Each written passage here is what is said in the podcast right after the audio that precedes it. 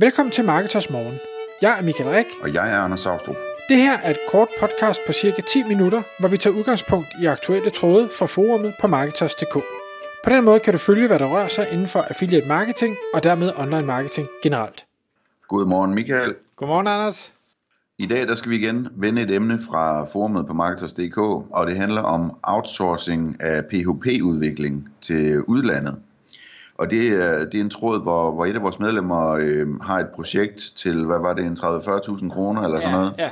som, øh, hvor, hvor det han gerne vil, det er, at han vil gerne øh, have det kodet, øh, og han mener, at der, der skal noget udenlandsk øh, arbejdskraft til at kode det, for at det kan nås inden for budgettet.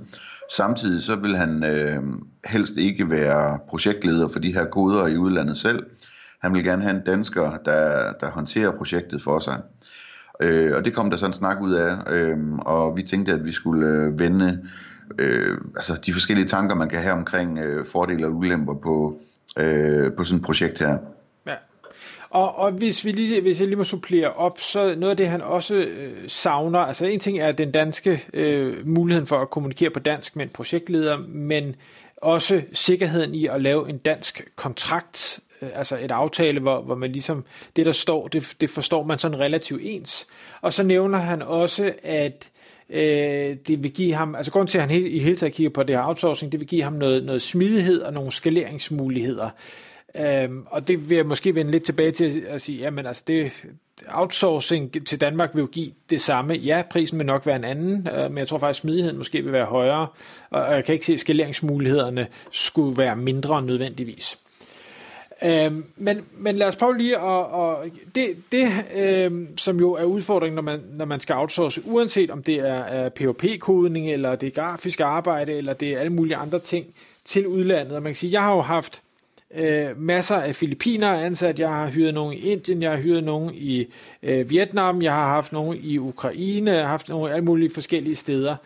Og, og fælles ved alle dem, øh, også i USA for den sags skyld, alle dem, der, øh, fælles for alle dem, som er i udlandet, det er, at jeg, jeg har valgt at sige, jeg er projektleder, jeg kommunikerer øh, med dem, og afhængig af engelskniveauet, både jo fra min side, men i særdeleshed også fra deres side, i hvert fald hvis det er, er øh, i ikke USA, det giver altså bare nogle, nogle misforståelser og noget, hov, så, så jeg kommunikerer et, de forstår noget andet, så laver de det, så skal jeg gå ind og kontrollere og sige, men det var ikke det, jeg sagde, jeg sagde x, y, z, Nå, men så prøver de en gang til, og der kan det være sådan frem og tilbage, frem og tilbage, som jo både tager min tid, som har en eller anden værdi, tager deres tid, både fordi de skal lave tingene flere gange, men også fordi de måske ikke har været dygtige nok, og de måske bruger mere tid Øh, på at lave en opgave, en, en, øh, en dygtig dansker ville gøre.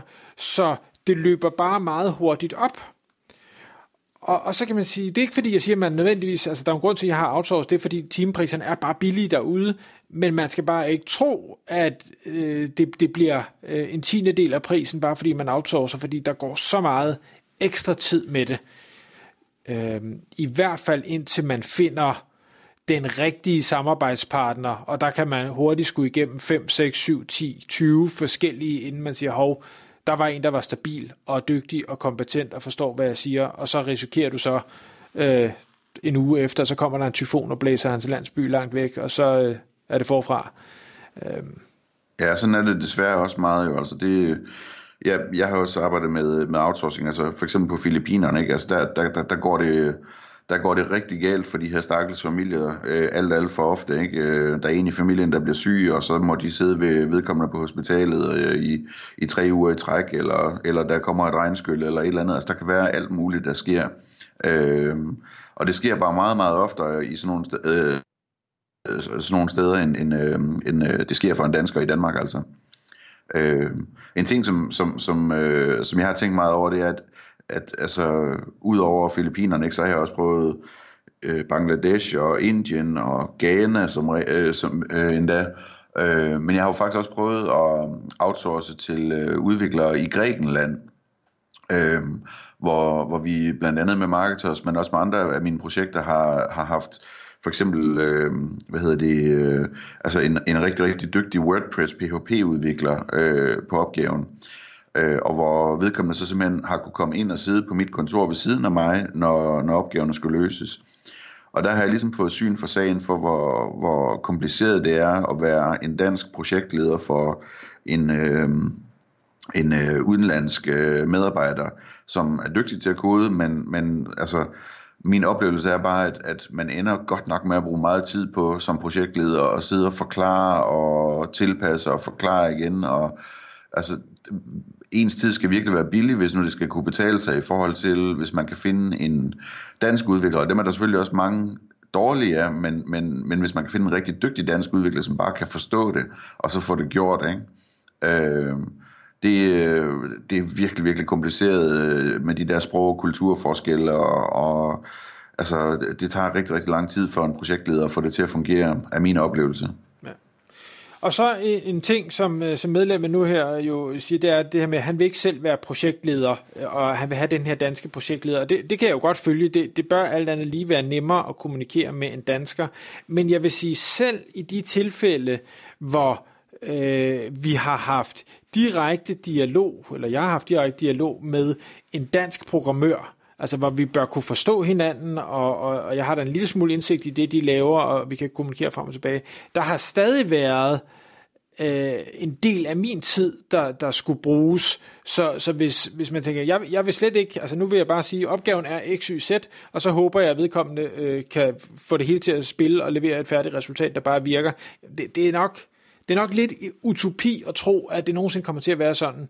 Så spørgsmålet er, vil man have denne her øh, dyrere danske projektleder, eller sagt på en anden måde, hvor meget sparer man egentlig af sin egen tid ved at have det her fordyrende mellemled? Øh, det kan godt være, det kan svare sig, øh, det, det, det skal jeg ikke kunne sige, men jeg synes i hvert fald, det er noget, man skal tænke meget over, hvis det er den vej, man vælger at gå. Øh, ja. Ja. Så, hvad hedder det? det, øh, det, det er ikke ukompliceret, det må man sige. Så, så jeg, det, det jeg nok ville gøre, hvis jeg havde det her projekt øh, til de her 30-40.000, det var, at jeg ville prøve at øh, selvfølgelig gå, gå videre den vej og sige, kan, kan jeg finde en, en øh, dansk projektleder, der har et udenlandsk team, og, og så prøve at forklare opgaven. Det kunne være, at man skulle tage og, og prøve at skrive den ned øh, på engelsk, øh, sådan så det kan kommunikeres med alle, og så sige, det er det her, jeg gerne vil have. Hvad mener I, det her, det skal tage af tid? Hvad mener I, det her, det skal koste? Hvad er det for nogle spørgsmål, I har til opgaven? Så kan man måske tage og, og tage et, et udenlandsk øh, konsulenthus, altså hvor det ikke er en dansk projektleder, men hvor det, der sidder øh, hvis vi nu så bare tager Filippinerne, der er et eller andet bureau i Filippinerne, de har en, en masse mennesker, der ikke koster ret meget i timen, men man kommunikerer med en, en lidt mere veluddannet, måske en, der er lidt bedre til engelsk, øh, og siger, den her opgave, jeg har, hvad har I af spørgsmål, hvad skal det koste? Osv., og så tager man den også og tager til en dansker, gerne en, man har fået anbefalet af sit netværk, altså hør rundt i netværket, hvilke øh, freelance POP-koder er der derude, som I kan anbefale, og så tage fat i dem, og så sige, her igen, det her det er opgaven, hvad skal det koste? Hvor lang tid skal det tage? Og hvad er det for nogle spørgsmål, du har? Og grund til, at jeg tager den her med spørgsmål med, det er fordi, hvis der ikke er nogen spørgsmål, så er det helt sikkert, at opgaven er ikke forstået. Øh, sandsynligheden for, at man som opgaveansvarlig i første hug formår at skrive alt det, der er relevant at vide i, i en opgavebeskrivelse, det, den er lige nul. Det, det kommer ikke til at ske. Så hvis de ikke har nogen spørgsmål, så kan du være sikker på, at der kommer til at være fejl og mangler og misforståelser i det resultat, du får leveret. Øh, og ja, det er en god pointe. Ja. Og, og der synes jeg, at der er danskere, i hvert fald de dygtige danskere, jeg har arbejdet sammen med, væsentligt bedre til at vende tilbage og sige, det her det forstår jeg ikke, eller det her det giver ikke mening, eller har du tænkt over, eller jeg har før prøvet, eller et eller andet den stil. Hvor når det er til udlandet, så er det bare, øh, yes sir, øh, det, det skal vi nok. Og, og det er bare sådan, det løber koldt ned ad ryggen på mig, når jeg får den, for så ved jeg bare, at det, det her det bliver ikke okay. Ja.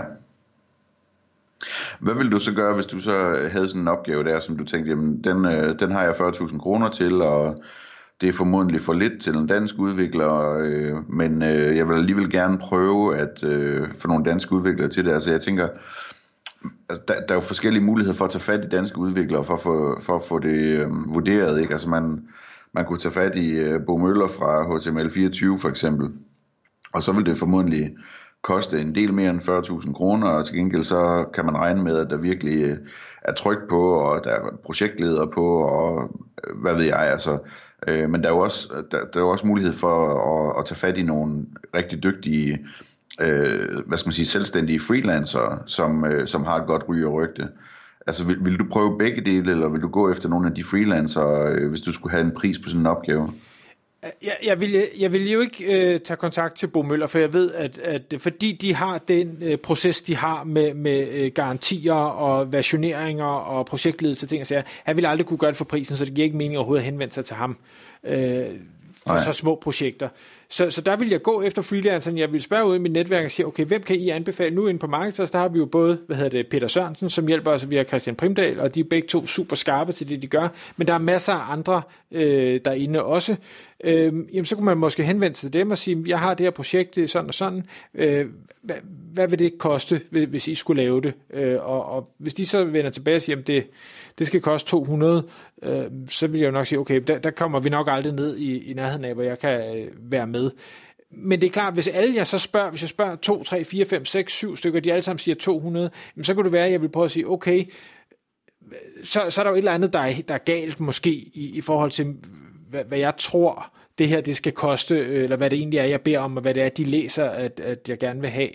Øh, og er der et mismatch der, kan jeg så måske skære ned på det, jeg gerne øh, Øh, vil have, eller kan jeg spørge dem ind og sige, hvad er det i det her, jeg beder om, der gør, at det bliver så ekstremt dyrt, når jeg nu tror, at det kun skal koste 30-40 stykker, øh, og, og kunne man så øh, måske skære noget af det væk. Det kan godt være, at det ikke er vigtigt, men det er bare mega svært at lave, og derfor enormt dyrt. Ja. Øh, skal vi lige runde af med, altså hvad, hvad koster sådan noget her? Hvad, hvad, hvad er din erfaring med, hvad det koster at få udviklet i øh, udlandet? Altså hvad koster en dygtig koder i udlandet, hvad koster en, en dygtig freelancer i Danmark? Jamen, jeg vil sige, i Danmark kan du godt være heldig at finde en øh, dygtig freelancer til et sted mellem 500, hvis du er rigtig heldig, 850 er nok mere realistisk, og, og 1000 øh, kan de sagtens slå op på. Og ja, så kan man sagtens finde nogen, der koster 15-1700 timer, det kan godt være, at de er mega hurtige, men der er jeg simpelthen personligt for nære til at betale så meget for det.